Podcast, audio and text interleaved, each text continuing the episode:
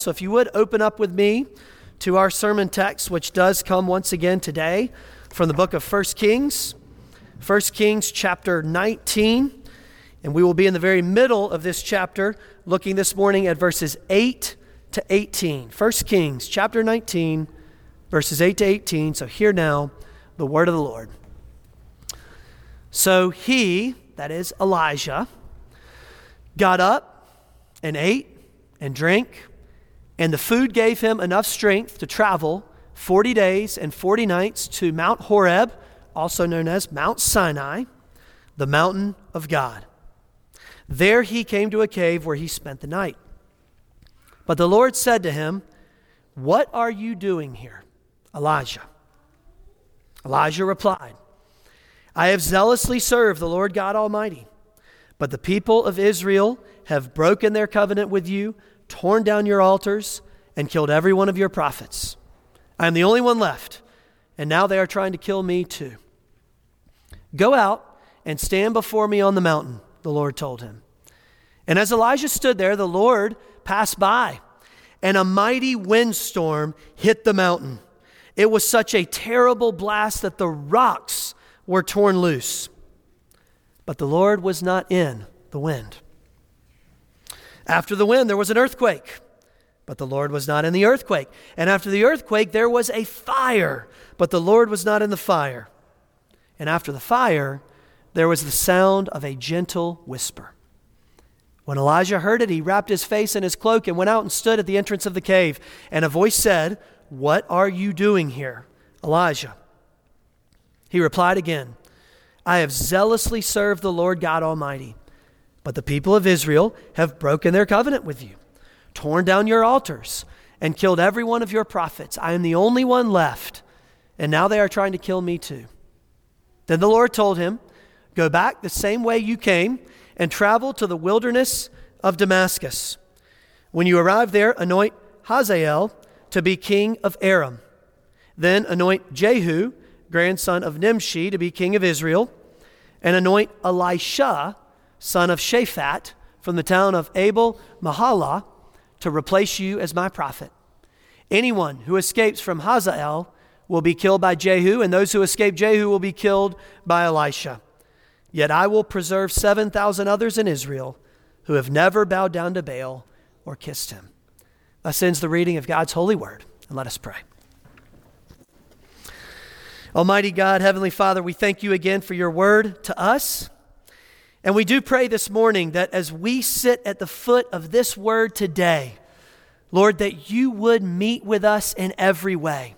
Lord, that your Holy Spirit would be present here, that your Spirit would be in the preaching of your word today and in our hearts, and that as such you would give us eyes to see, ears to hear, a heart to understand your word, that you would plant it deeply within our hearts and souls, that it would begin to bear fruit even now and persist to bear fruit until the day you call each one of us home. We pray it in your Son's name, Jesus Christ.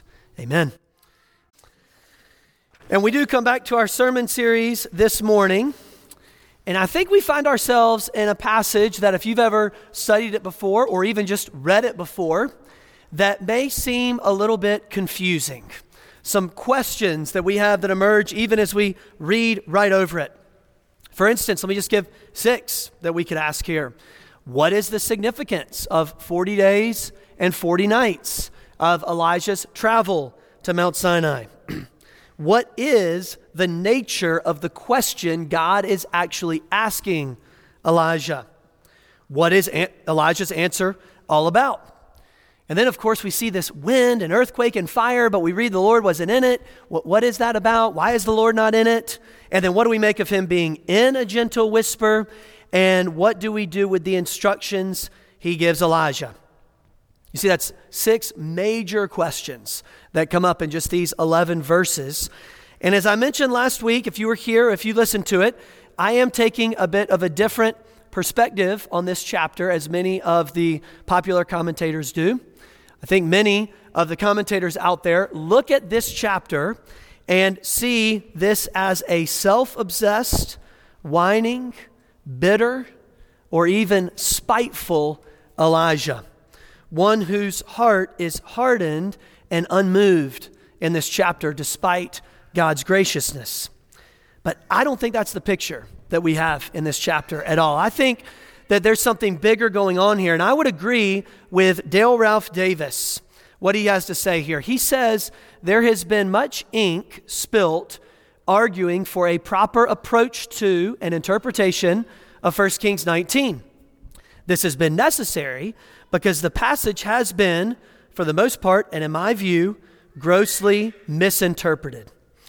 You see, as I mentioned last week, I think there is something very significant going on in this passage, a very just seminal event, even in the life of God's people, something that helps us understand the nature of God's working in the midst of a fallen world.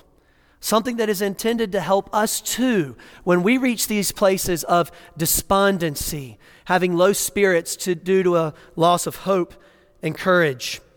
And ultimately, it's a passage that gives us incredible hope and courage that we need to continue in the race of faith we've been given right now because I think it helps us understand the nature of what God is doing in the world now, today. So this morning, I actually have three main points. Now, don't worry, I said this this morning. Hank was worried it was going to be a longer sermon. It's not longer, it's the same length of time, um, but it's just broken in three points because I think there's three distinct um, elements of this passage that we need to see. So, three points today. Point number one official charges will be made against those who break God's covenant. Official charges will be made against those who break God's covenant. Point number two a terrible judgment awaits those who break God's covenant. A terrible judgment awaits those who break God's covenant. But point number three we live in the time of salvation before that final judgment arrives. We live in the time of salvation before that final judgment arrives. So, point number one official charges will be made against those who break God's covenant. We see this in verses 8 and 9. And let us remember where we left off last week. Elijah has, as we saw, reached that point of despondency, which is to say, he is in a place of incredibly low spirits due to a loss of hope and courage. You see, the battle in chapter 18 on Mount Carmel was a decisive victory for the Lord over Baal worship and all of Baal's prophets.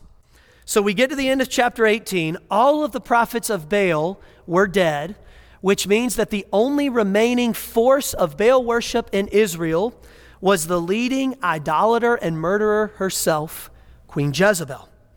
And the great hope at the end of 18 was that King Ahab would be faithful to the law of Moses and have this idolater and murderer put to death, which would consolidate the victory on Mount Carmel and establish real faithfulness to the Lord once again. But that's not what happens. Jezebel knows from Ahab coming back to her that we're in a place now where either I have to die, Jezebel thinking this, or Elijah must die. And so she threatens Elijah, which reveals Ahab's decision that he has chosen Jezebel and Baal instead of Elijah and Yahweh, and it sends Elijah off to protect his life. Elijah, go, Elijah goes south, drops his servant off, heads into the wilderness, seeking the Lord, and he asked the Lord to let him tap out of the race he had been given. And that's what we saw last week. But you see, Elijah's job is not done. He had an essential role to play in chapter 18 on top of Mount Carmel. But we are seeing now in this chapter, he also has an essential role to play on top of Mount Sinai. So the Lord gives a brief but sufficient time of spiritual refreshment before sending Elijah off for this next task, which is where our passage picks up today. And I want y'all to see how important verse 8 is in interpreting this whole passage and seeing exactly what's going on in chapter 19. So let me read verse 7 from last week and then verse 8 again here. Verse 7 Then the angel of the Lord came again and touched him and said, Get up and eat some more, or the journey ahead will be too much for you. So he, Elijah, got up and ate and drank, and the food gave him enough strength to travel 40 days and 40 nights to Mount Horeb or Mount Sinai, same thing here, the mountain of God. Now, again, y'all, there is a lot here. First, as we mentioned last week, we do need to see the intentionality in these verses. It's important to see that this journey to Mount Sinai for Elijah has divine authori- authorization.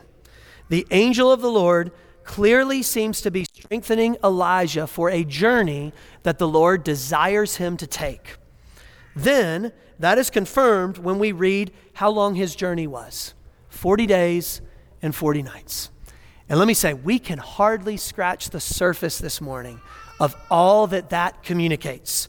But let me say just a few things here. The 40 days and 40 nights in the wilderness for Elijah, traveling the almost 300 miles to Mount Sinai. This is communicating something to us. For instance, remember, the rains of judgment poured down on Noah's ark for 40 days and 40 nights. It was judgment for the whole world and salvation for Noah and his family. It is Moses on top of Mount Sinai himself, spending 40 days and 40 nights with the Lord, receiving the law, the very terms of the covenant, which would have offered there salvation and judgment. The spies in Israel scouted out the promised land for 40 days and 40 nights. Goliath appears and taunts the Israelite army for 40 days and 40 nights before David defeats him.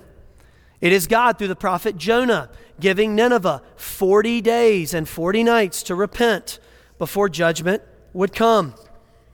It's 40 days and 40 nights in the wilderness for Jesus himself, being tempted by Satan, where he gains a monumental victory.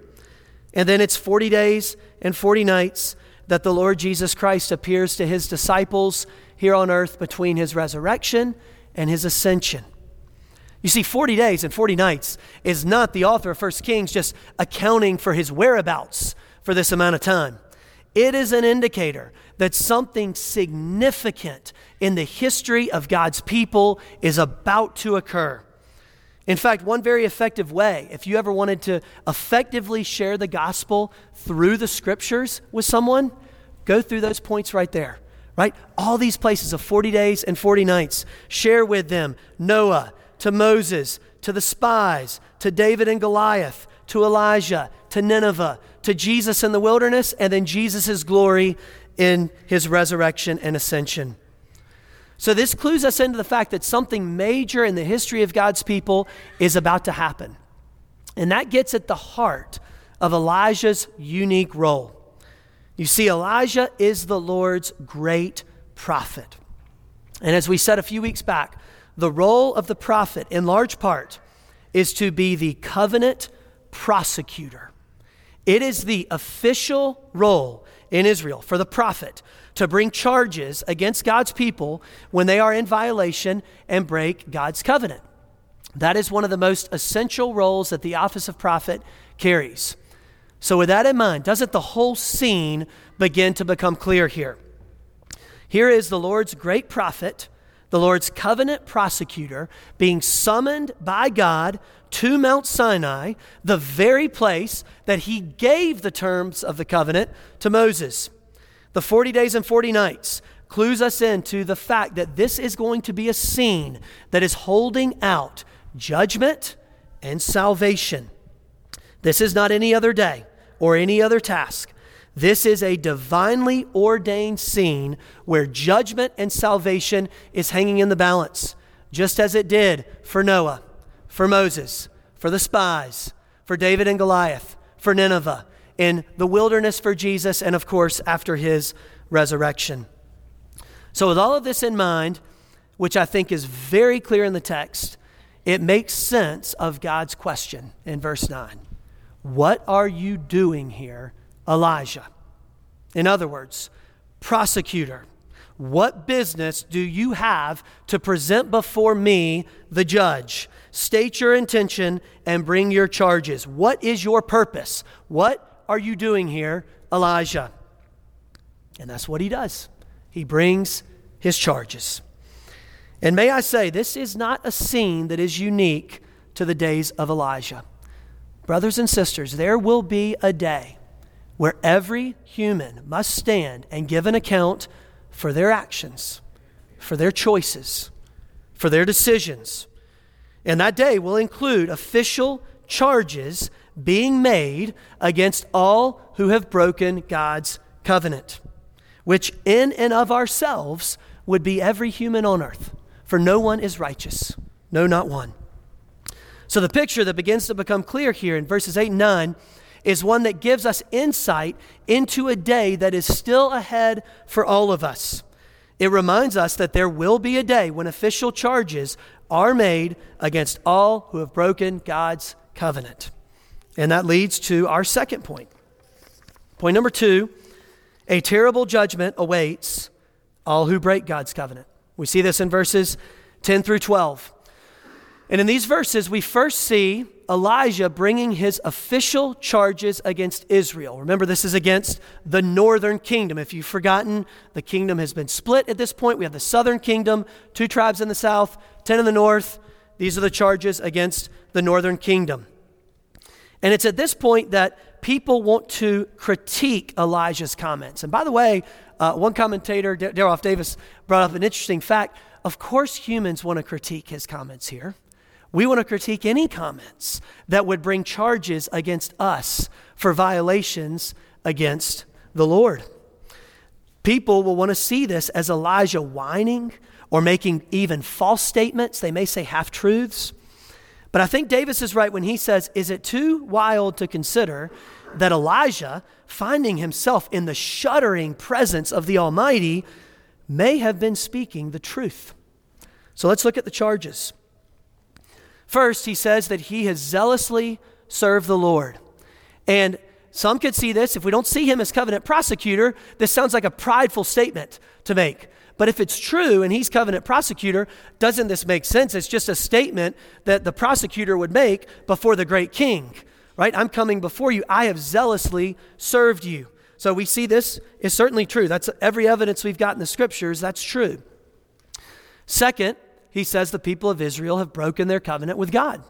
And again, no doubt that is true. We have seen that all throughout First Kings, that that's a true statement. That is the general charge. Third, he says that the people have torn down the Lord's altars, which we know at least one altar was torn down, the one on Mount Carmel. So we certainly would believe that this also is true. And fourth, he says that the people have killed all the prophets and he is the only one left, and now they're trying to kill him. And this is one we need to investigate just a little bit. Is what Elijah says here true? I will contend that what Elijah means in saying this, as covenant prosecutor, it is true. And here's how. First, most people say that Elijah is rebuked by this point in verse 18, and that that proves Elijah's mistaken here. They say Elijah claims to be the only one left, but in verse 18, the Lord says that there are actually 7,000 who have never bowed the knee to Baal. But look closely at the verses. We see this is actually two different categories of people. Elijah says that he is the only prophet left, not the only faithful person left. And in the Lord's answer, he does not indicate that these 7,000 or 7,000 prophets left, just that there's 7,000 faithful people left who haven't bowed the knee. So I think it's clear the Lord is not disputing Elijah's claim. The two statements are not only compatible, but they make sense. There may be 7,000 in Israel, a remnant, who haven't worshiped Baal, but none of them are authorized to bring charges against the nation on, on Mount Sinai.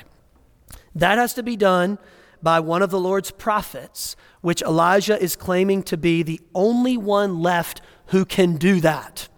So that is the essence of the claim. Elijah is the only one left who is able to bring charges against Israel, which raises another question. What about those 100 prophets we learned about in chapter 18? The 100 prophets that Obadiah had hidden from Queen Jezebel. What about them? Well, I will say, first of all, don't know for sure that they actually are still alive. Okay, so we're not positive on that fact. I do think they probably are still alive, but even if they are still alive, we know that they are in hiding, right? They are not active prophets. They're not actively engaged in the role of prophet in the land of Israel at this time. They are in hiding.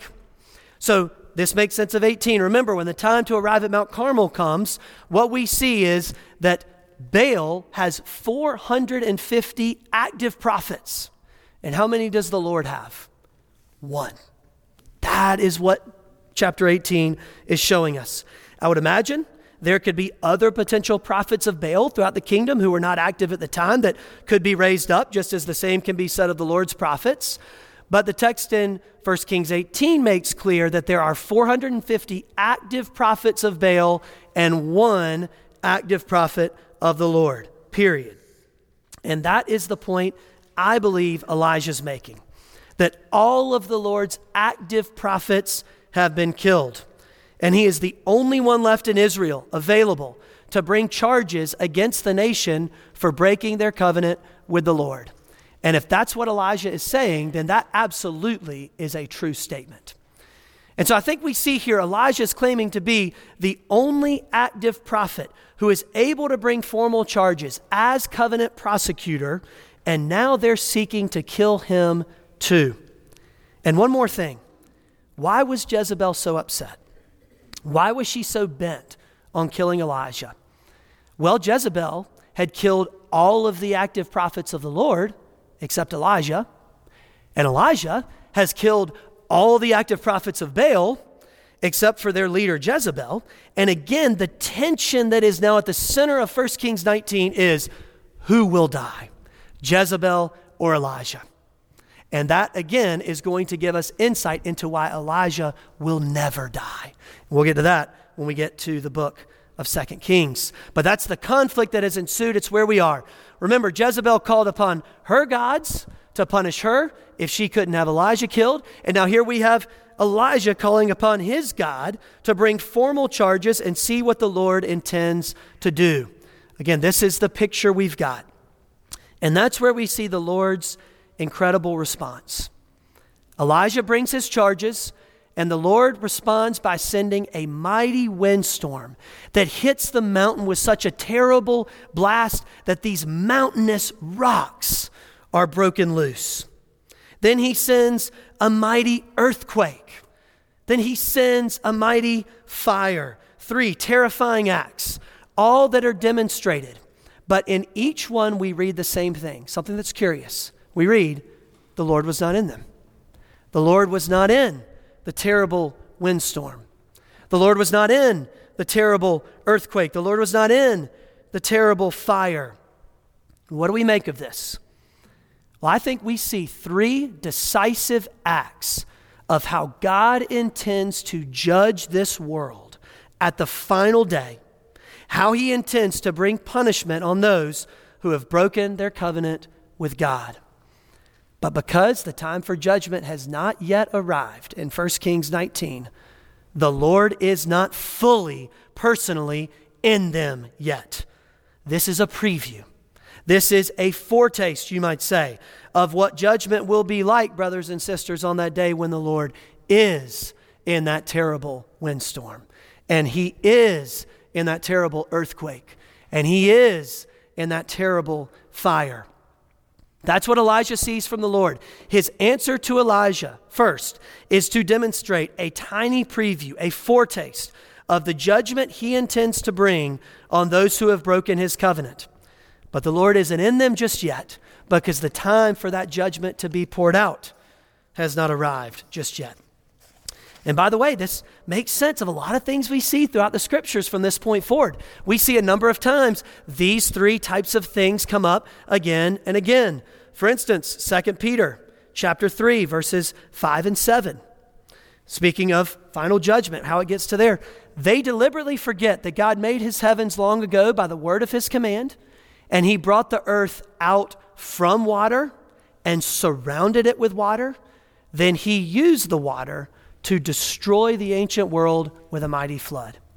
And by the same word, the present heavens and earth have been stored up for fire. They are being kept for the day of judgment when ungodly people will be destroyed. So we see this picture in 2 Peter of the, the world being destroyed not with water by a flood, but by fire.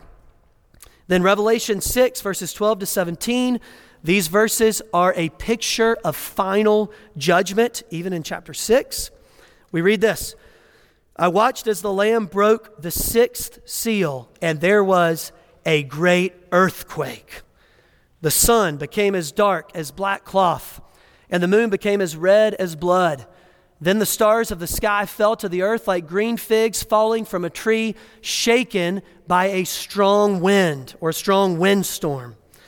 The sky rolled up like a scroll, and all of the mountains and islands were moved from their places. Get this here. Then everyone, the kings of the earth, the rulers, the generals, the wealthy, the powerful, and every slave and free person, all hid themselves in the caves and among the rocks of the mountains. And they cried to the mountains and rocks, Fall on us and hide us from the face of the one who sits on the throne and from the wrath of the Lamb, for the great day of their wrath has come. And who is able to survive? Imagine a windstorm. Like we think of our windstorms and earthquakes being brutal with all the devastation they cause. But imagine one so mighty that it causes the sky to be rolled up. What powerful shaking that must be. Think about this. Why are our present windstorms, earthquakes, and fires, for all the destruction they cause, why are they not this bad? Why are they not what we read in 2 Peter and Revelation? Brothers and sisters, answer because the Lord is not in them. Not in this full personal way. They are previews, they are foretastes of what it will be like when the Lord, on that final day of judgment, is in that windstorm and earthquake and fire. And y'all, that is what Elijah sees. That's what I believe is going on here.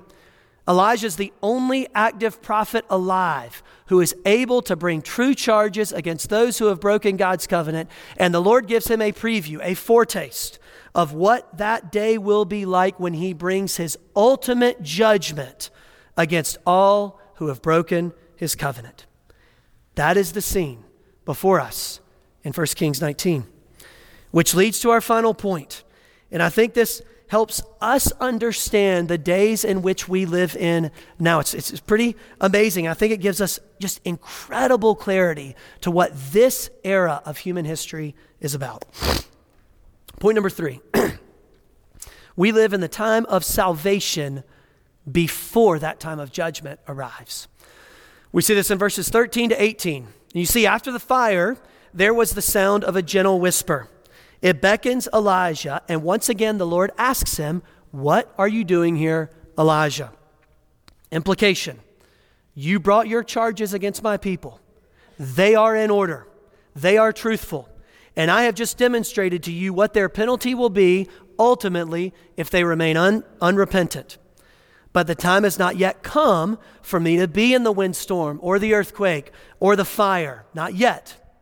So let's do this again. Elijah, what are you doing here? And Elijah reads the charges a second time.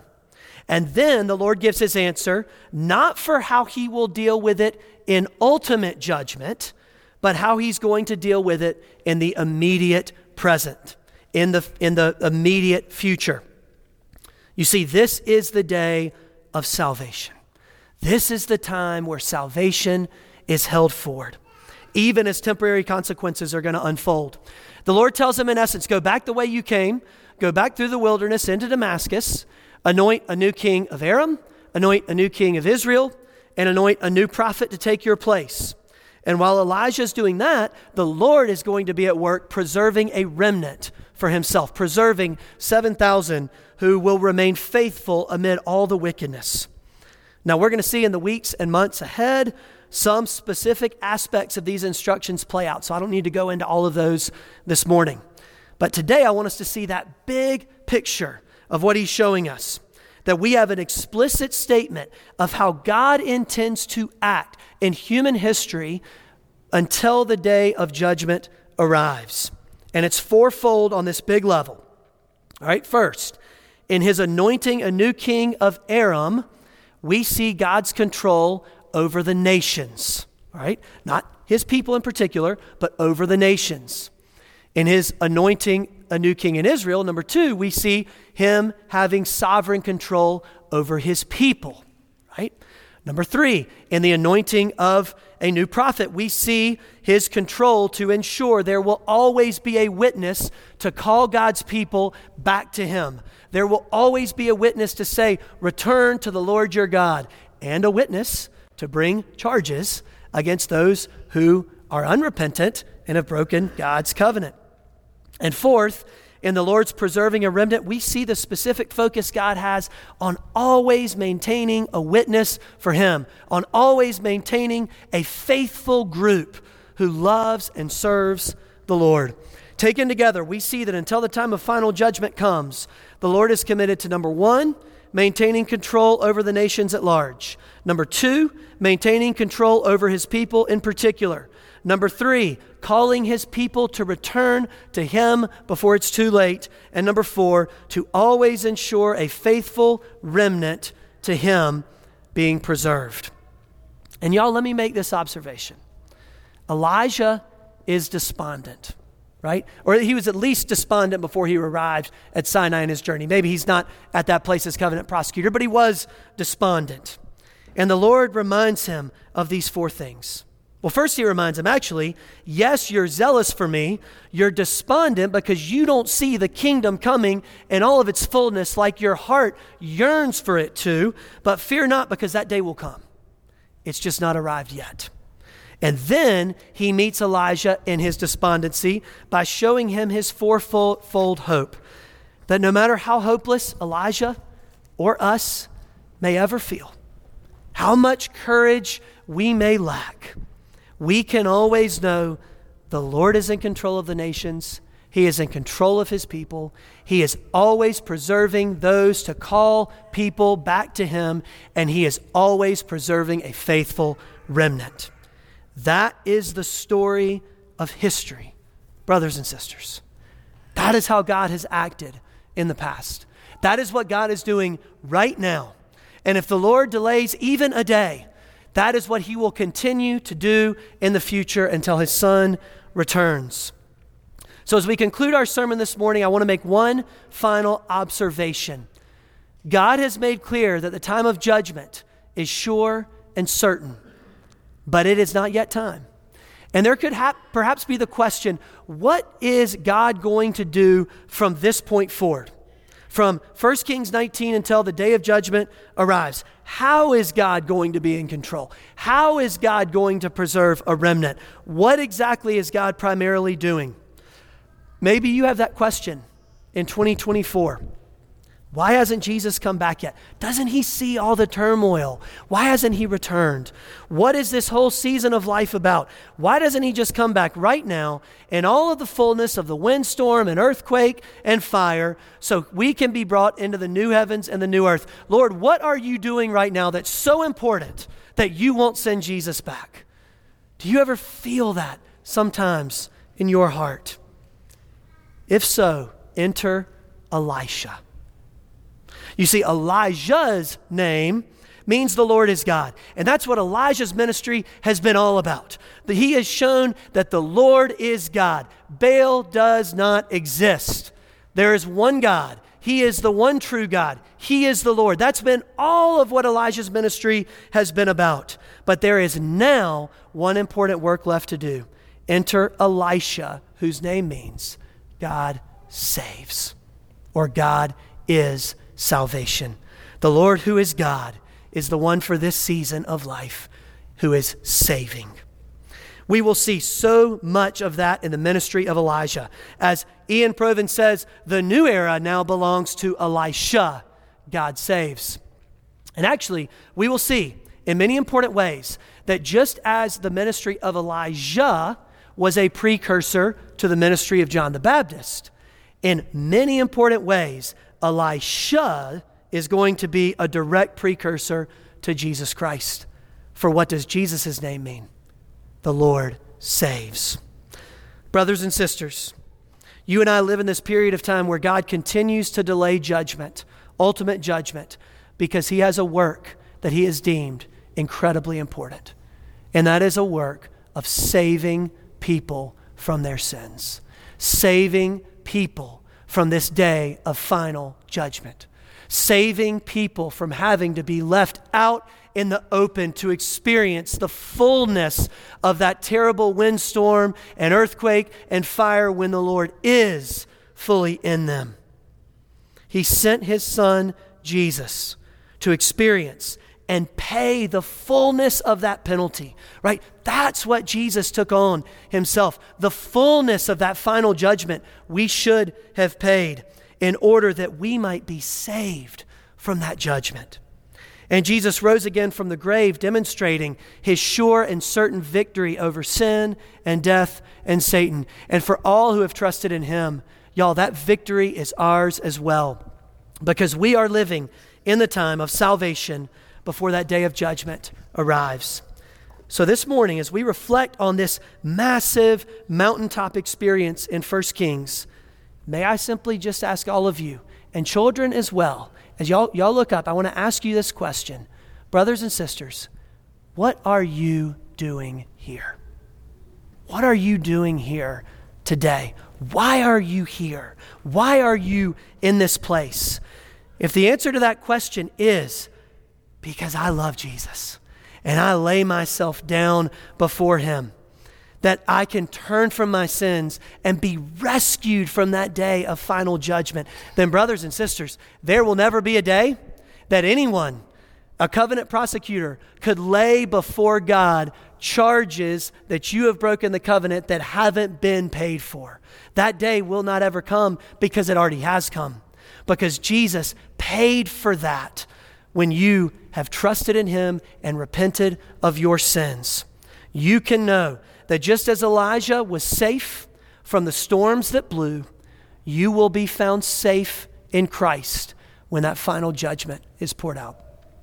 But if not, and that's not why you're here this morning, if you're here for any reason other than that, may I warn you, one day soon there will be a windstorm and an earthquake and a fire, and the Lord will be in it and all of his fullness.